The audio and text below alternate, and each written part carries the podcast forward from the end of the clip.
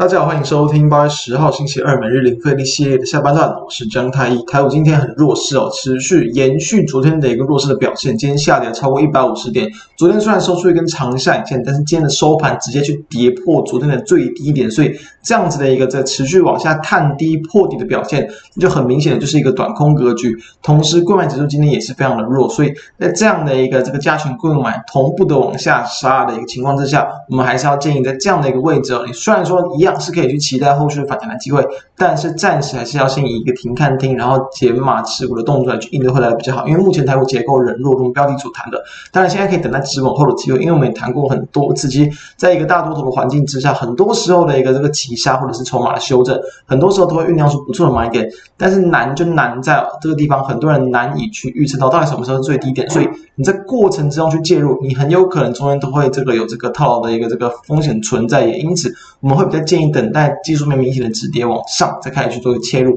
都会来的更为安全。所以，我们来看到在今天加权指数的一个表现，今天指数开平高盘啊，开平之后呢，然后震荡走低，后续在尾盘几乎都是一路弱势的往下收跌了一百六十一点。柜买指数也是哦，在这个很早盘就开开高走低，走翻黑走弱，然后呢，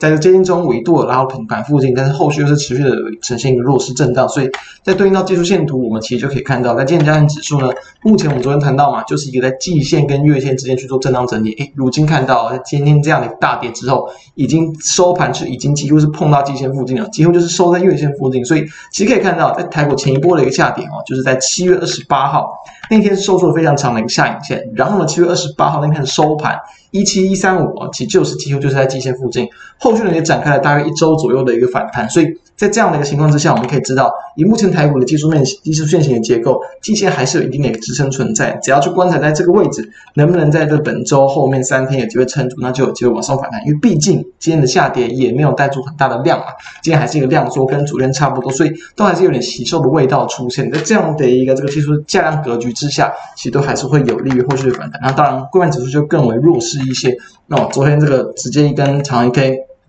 哦，这一根长黑 K 去往下跌破短期均线，然后今天再一根黑 K 往下收。那今天的收盘呢，也是差不多，就是收在了我们当时刚谈到七月二十八那天那个低点的收盘价附近。所以这地方就是在近期这段时间的低点。当然，低点容易有支撑，不过还是要先看价格是不是能够去持稳，能够往上去翻扬，才来才能够确立它是一个支撑。否则支撑跌破怎么样，它就会很弱，它就会甚至柜买指数要去跌破季线也不是不可能的。当然，这个地方就会让很多个股的一个跌势又再度加重，所以才去小。小心的地方哈，那我们来看，在这个盘面里边，这个重重要的一些指标的部分呢，当然一样，先来看航运类股，因为目前当然航运类股还是影响到指数涨跌的一个重要的一个指标哈。二六零三的长荣，在今天呢早盘几乎都是在平盘之上去做开高之后的震荡，那比较可惜的，在接近中午之后，哎，也是翻黑啊，往下收跌，收跌了这个两趴二点一趴很弱。那我们可以看到，其实是不管它是在公布七月份的营收，其实也是非常大幅度的一个成长，年增来到一百六十八趴。那在目前的一个基本面公布的数字，其实都是非常的漂亮。可惜的是，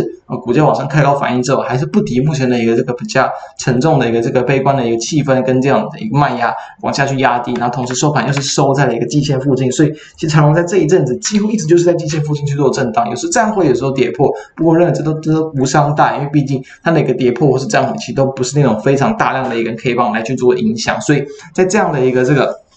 啊，技术线型的表现之下，那就要去知道，其实啊，就是在这个航运股的话，那就要去比较小心的，就是说它在追高的过程之中，可能都会容易出现比较多的这些卖压，这是在短线上操作上要去比较注意到的地方。你可以以比较震荡低低的方式去做，会来的相对比较安全一些了。好，那我们来看到，昨天我们谈到其实很强势的这个航空股，二六一零的华航。华航跟长荣航今天都很可惜，为什么？我们昨天谈过，当然以昨天这样的一个涨势来讲，确实是可以期待后面的空间。但我们谈过，激励到昨天股价涨幅的东西是什么？是比较属于短线的题材嘛？就是中国那边他们的那个 货运的那个量，航空的量会会有点限制，会比较少，但是呢会限到大概这个八月底左右，所以这其实这是可预见的一个这个短期的一个利空。所以说呢，当然在盘面比较不佳的情况之下，今天就很明显的直接开平低之后呢，一路的走低。今天的华航是下跌的这个三。五点三一趴，所以啊，很多时候在这种盘面比较偏向弱势的情况之下，那在最高就要特别去留意这种可能会出现一日行情或者是着强然后经弱这样的风险存在。以华航来看，当然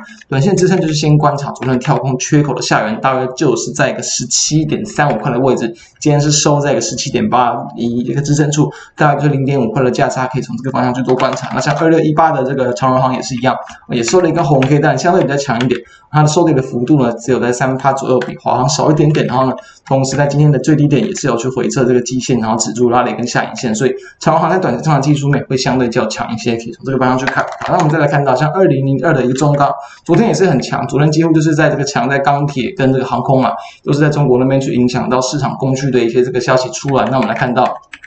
二零零二的中钢，昨天往总上转强之后，今天也是比较可惜的往下收跌了一点七三八，都是因为大盘压抑的影响。不过在这样的一个位置，其实昨天突破短期均线，今天回撤短期均线，但是没有跌破，所以说它其实都还是有一个回撤短期支撑的一个效果存在。当后续台股止稳反弹，我们认为这都还是有机会去成为一个重新往上上攻的一个标的，因为毕竟在外资的筹码在近期都是比较比较偏多的，所以钢铁股我们认为还是一个可以去短线上留意的一个方向。那再我们看到，在今天比较抗跌的部分，我们当然是认为在部分的一些相对抗跌的标的也是可以让大家去观察的，比如说像是呃九九二一的巨大啊，当然在近期的这个外资是这个比较明显的买超，然后呢，在这个法人的一个看好，其实可以看到啊，就是说。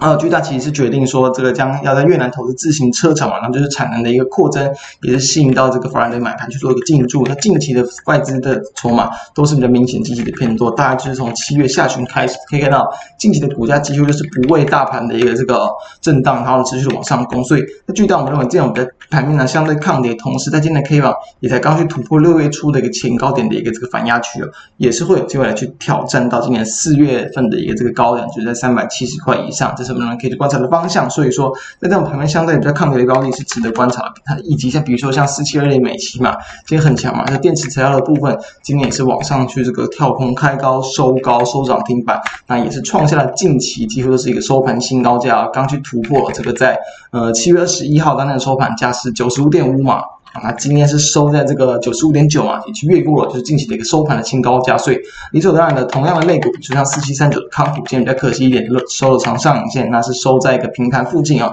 没有去，没有涨，没有跌。不过呢，我认为康普也是有机会跟着去往上，这个去做一个补涨，往上拉抬。所以在面临到这样的一个台股的压盘弱势的表现之下。我们在整体的建议都还是会建议大大致上会先去建议，就是说你要去这个降低你的持股档数，真的是空手也 OK。等到台股持稳之后，你就可以去稍微留意这种比较相对抗跌的，或者这种已经也是经过修正，但是呢，这个在下半年的基本面展望都是比较乐观的，进入到旺季的个股，就会有机会跟着大盘重新往上反弹向上。以上是我们的看法，提供给大家参考。那如果觉得我们节目不错，都欢迎可以扫描我们的 QR code 加入我们的 Line，并且欢迎订阅我们的 YouTube 频道。收听 Podcast 的朋友们都欢迎订阅收听我们每天的盘后解析以上我们。明天再见，的拜拜。